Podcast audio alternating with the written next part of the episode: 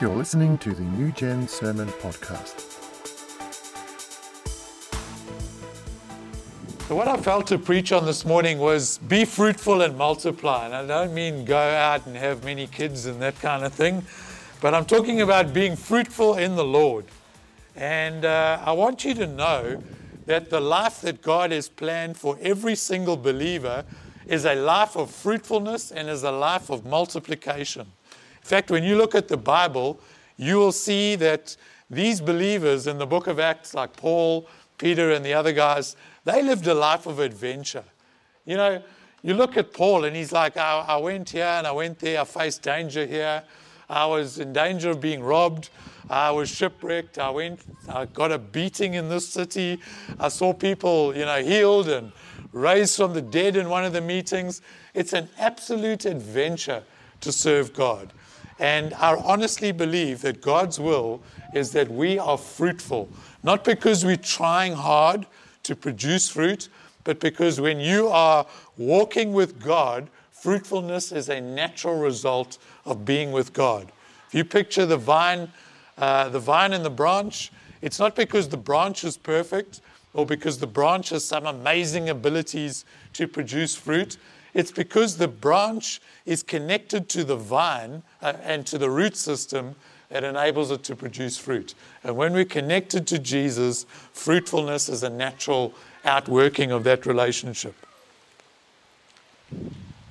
You know, when I look back on my life, uh, I, I, I, was actually speaking to uh, one of the guys that got saved recently this week.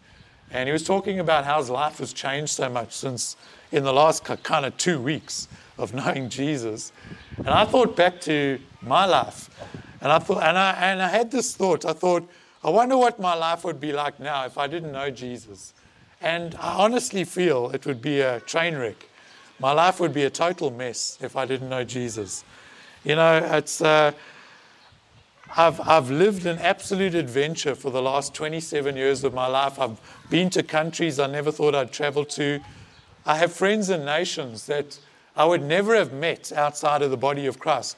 You know, even in third world nations, I've got good friends there that are only there because they're a part of the body of Christ. I've seen God do amazing miracles, even in my own life. You know, He's healed me, He's sustained me, He's, he's blessed me in so many ways. I have a wonderful wife and children, they're an absolute blessing to me. I have a wonderful relationship with my parents, and, and I consider myself to be a very blessed person. Uh, even in our finances, we're blessed. I'm not a millionaire, but we have everything that we need, and we have extra to give to others. And that's really that's the mark of abundance is when you have what you need and you have something extra to give to someone else. That's the abundance that God wants us to live in. If you're going shopping and you need to buy $20 worth of food and you have $20 in your pocket, you have sufficiency. If you have $25, you have abundance because you have enough to buy what you need, plus you have five bucks to give to someone else. This is something God dropped in my heart just while I was thinking through this message is that we only have abundance when we take our excess and give it to someone else. Sometimes what we do, we go shopping for $20. We look in our pocket, we've got 25. So what do we do? We buy something for 25. That's not abundance. That's just spending everything you have on yourself. But sometimes we, we go and we, we say, oh, I've got 25 bucks, but I'm spending 30. What's that? That's lack. Because that's overspending. You don't have the money and you spend more than what you have. But abundance is when you live in, within your means and you give the excess to someone else. And that's how God wants us to live in every area, not just finances, but even what we, what we receive through revelation, what we receive through our relationship with the Lord, what we receive through coming to meetings, you know, like this or home group or whatever, we take what we have, what we get from God, and we give it. That's living in abundance. And really, I feel like we are going into a season of abundance as a church. I honestly believe that God wants to use us, whoever you are. You know, I look back on, uh, as I said, I've looked back on my life, and I think if God can do that with someone like me, and I consider myself to be a very ordinary person, uh, when I look at what He's done through my life, He can do anything through anybody's life. He can do it through your life if you will come to the Lord and just say, God, I'm making myself available to be used by you. It's not about the skill level that you have. Oftentimes we look around us and we think, man, if only I could sing as well as Tracy or Arlene. If only I could play guitar. If only I could administrate. If only I could run a business as well as someone else. If only I could speak as well as someone else. So, you know, if only, if only, if only. And we look at other people, and yet all we need to do is come before God and say, God, this is who I am. These are, these are the things that you've given me. I'm giving them to you. And when we do that, He takes that and He will produce fruitfulness through us. I often think of myself as like the little boy who came to Jesus when 5,000 people needed to be fed, and all he had was his lunchbox. And he had his five loaves and two fish in there. He gave it to Jesus, and Jesus just multiplied it. That's what he will do with each and every one of our lives if we come to him and we say, Jesus, here's what I have to offer you. Use it for your glory. He will multiply that seed. Amen.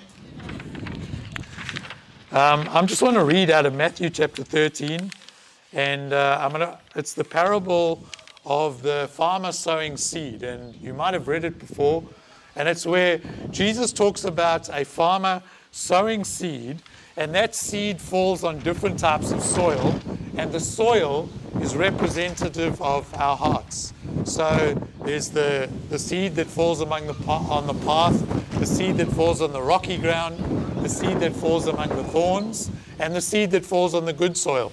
And Jesus says this about the different types of soil. He says in verse 18, Matthew 13, verse 18 to 23. Now listen to the explanation of the parable about the farmer planting seeds. That seed fell on the footpath, represents those who hear the message about the kingdom and don't understand. Then the evil one comes and snatches it away so that the seed uh, that was the seed that was planted in their hearts. The seed that fell on rocky soil represents those who hear the message and immediately receive it with joy, but since they don't have deep roots, it doesn't last long. And so there's the kind of heart attitude that isn't really 100% sold out to God. It's a very shallow relationship with God. And when God sows seed into a person like that's life, it doesn't last very long. There might be an initial reaction, there might be an initial, yeah, let's go for it. But when tough times come, that person backs away and goes, nah, it's too tough. I can't serve God. And then, and then there's seed that falls among the thorns. And it says, the seed that fell among the thorns represents those who hear God's word, but all too quickly the message is crowded out by the worries of this life and the lure of wealth so no fruit is produced. And so this is a person who the seed actually does pretty well in their life. God, God produces a, a kind of a crop that grows up and it looks like it has a lot of potential. But because this person is worried about the things of life, they're worried about finances, or they're desiring wealth, those things are like thorns that grow up and choke the life of God out of that seed. And then finally, there's seed that falls on good soil. And it says it represents those who truly hear and understand God's word and produce a harvest of 30, 60, or even 100 times as much as was planted.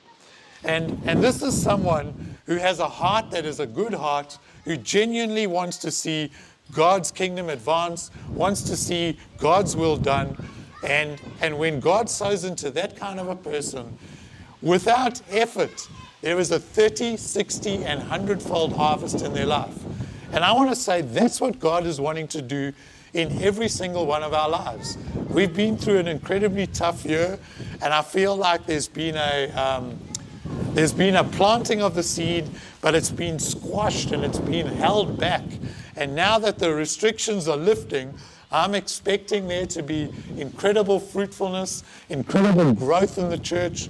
We're already seeing people added. We're already seeing new faces coming. But I believe God wants to take that and multiply. If you will come to God and if you will say, God, I'm making myself available. Yes, I might only have five loaves and two fish, but God can feed thousands through that small offering. I really believe that God is speaking to us this morning and He's saying, Will you let me work through your life? Will you let me produce a fruitfulness through you? You know, often you find that you, you pray about something and God does way more than what you ask, seek, or imagine.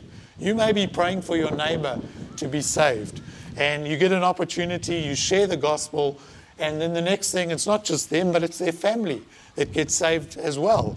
And God often does that. He often breaks in and overflows in a way that is way more than what we actually initially thought.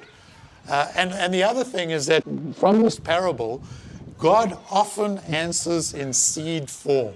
So you might be praying and you might be saying, Lord, you know, I need a breakthrough in this area, but the answer that God gives comes in seed form.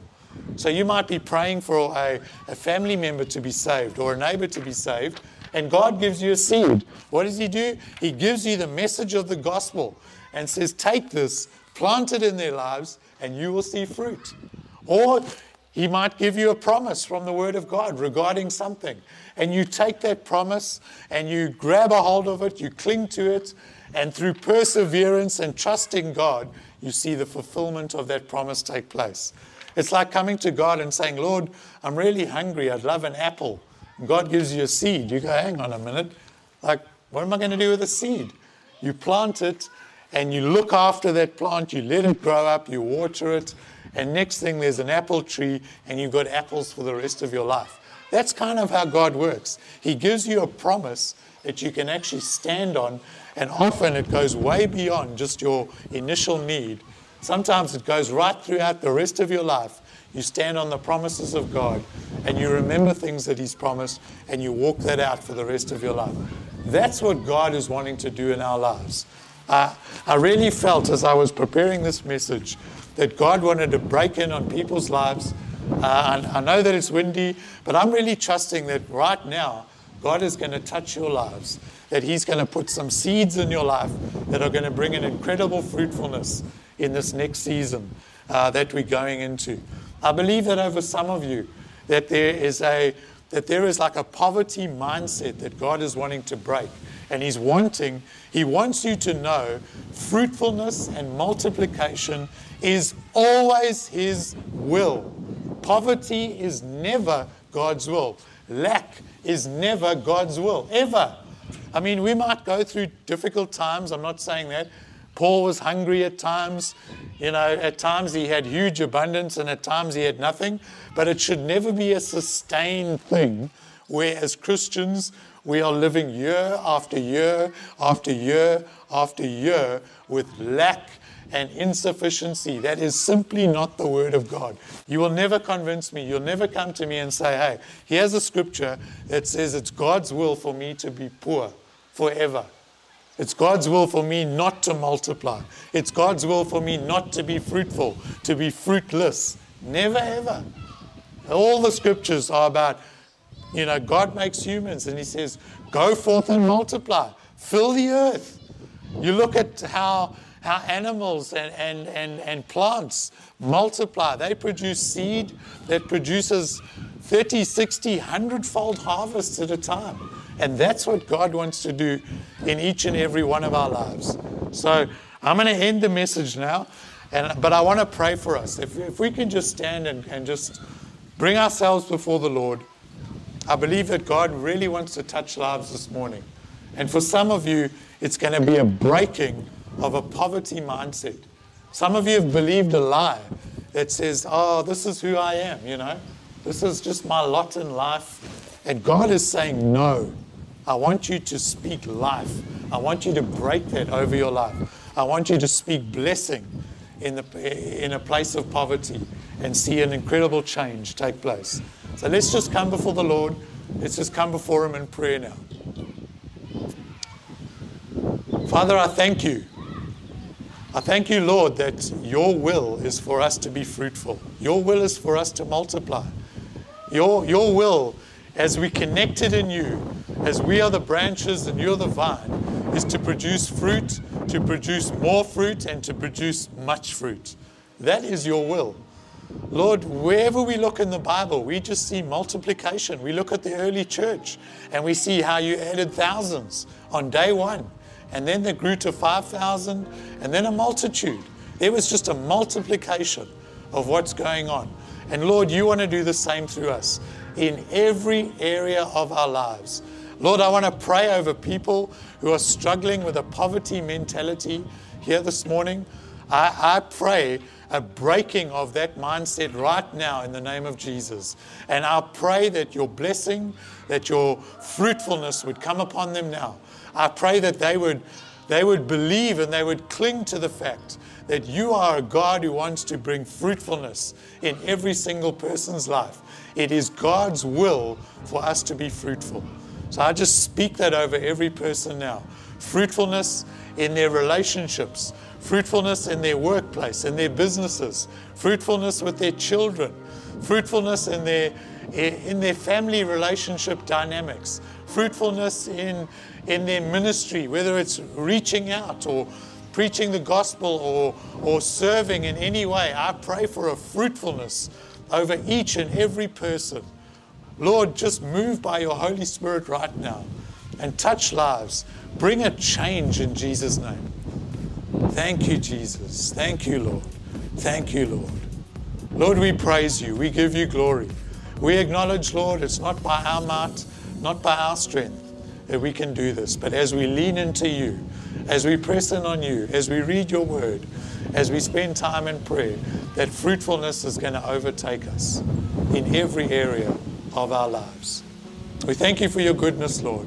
We thank you, Lord, that you're walking with us. We give you all glory, honor, and praise. We pray this in the wonderful name of Jesus. Amen. Amen.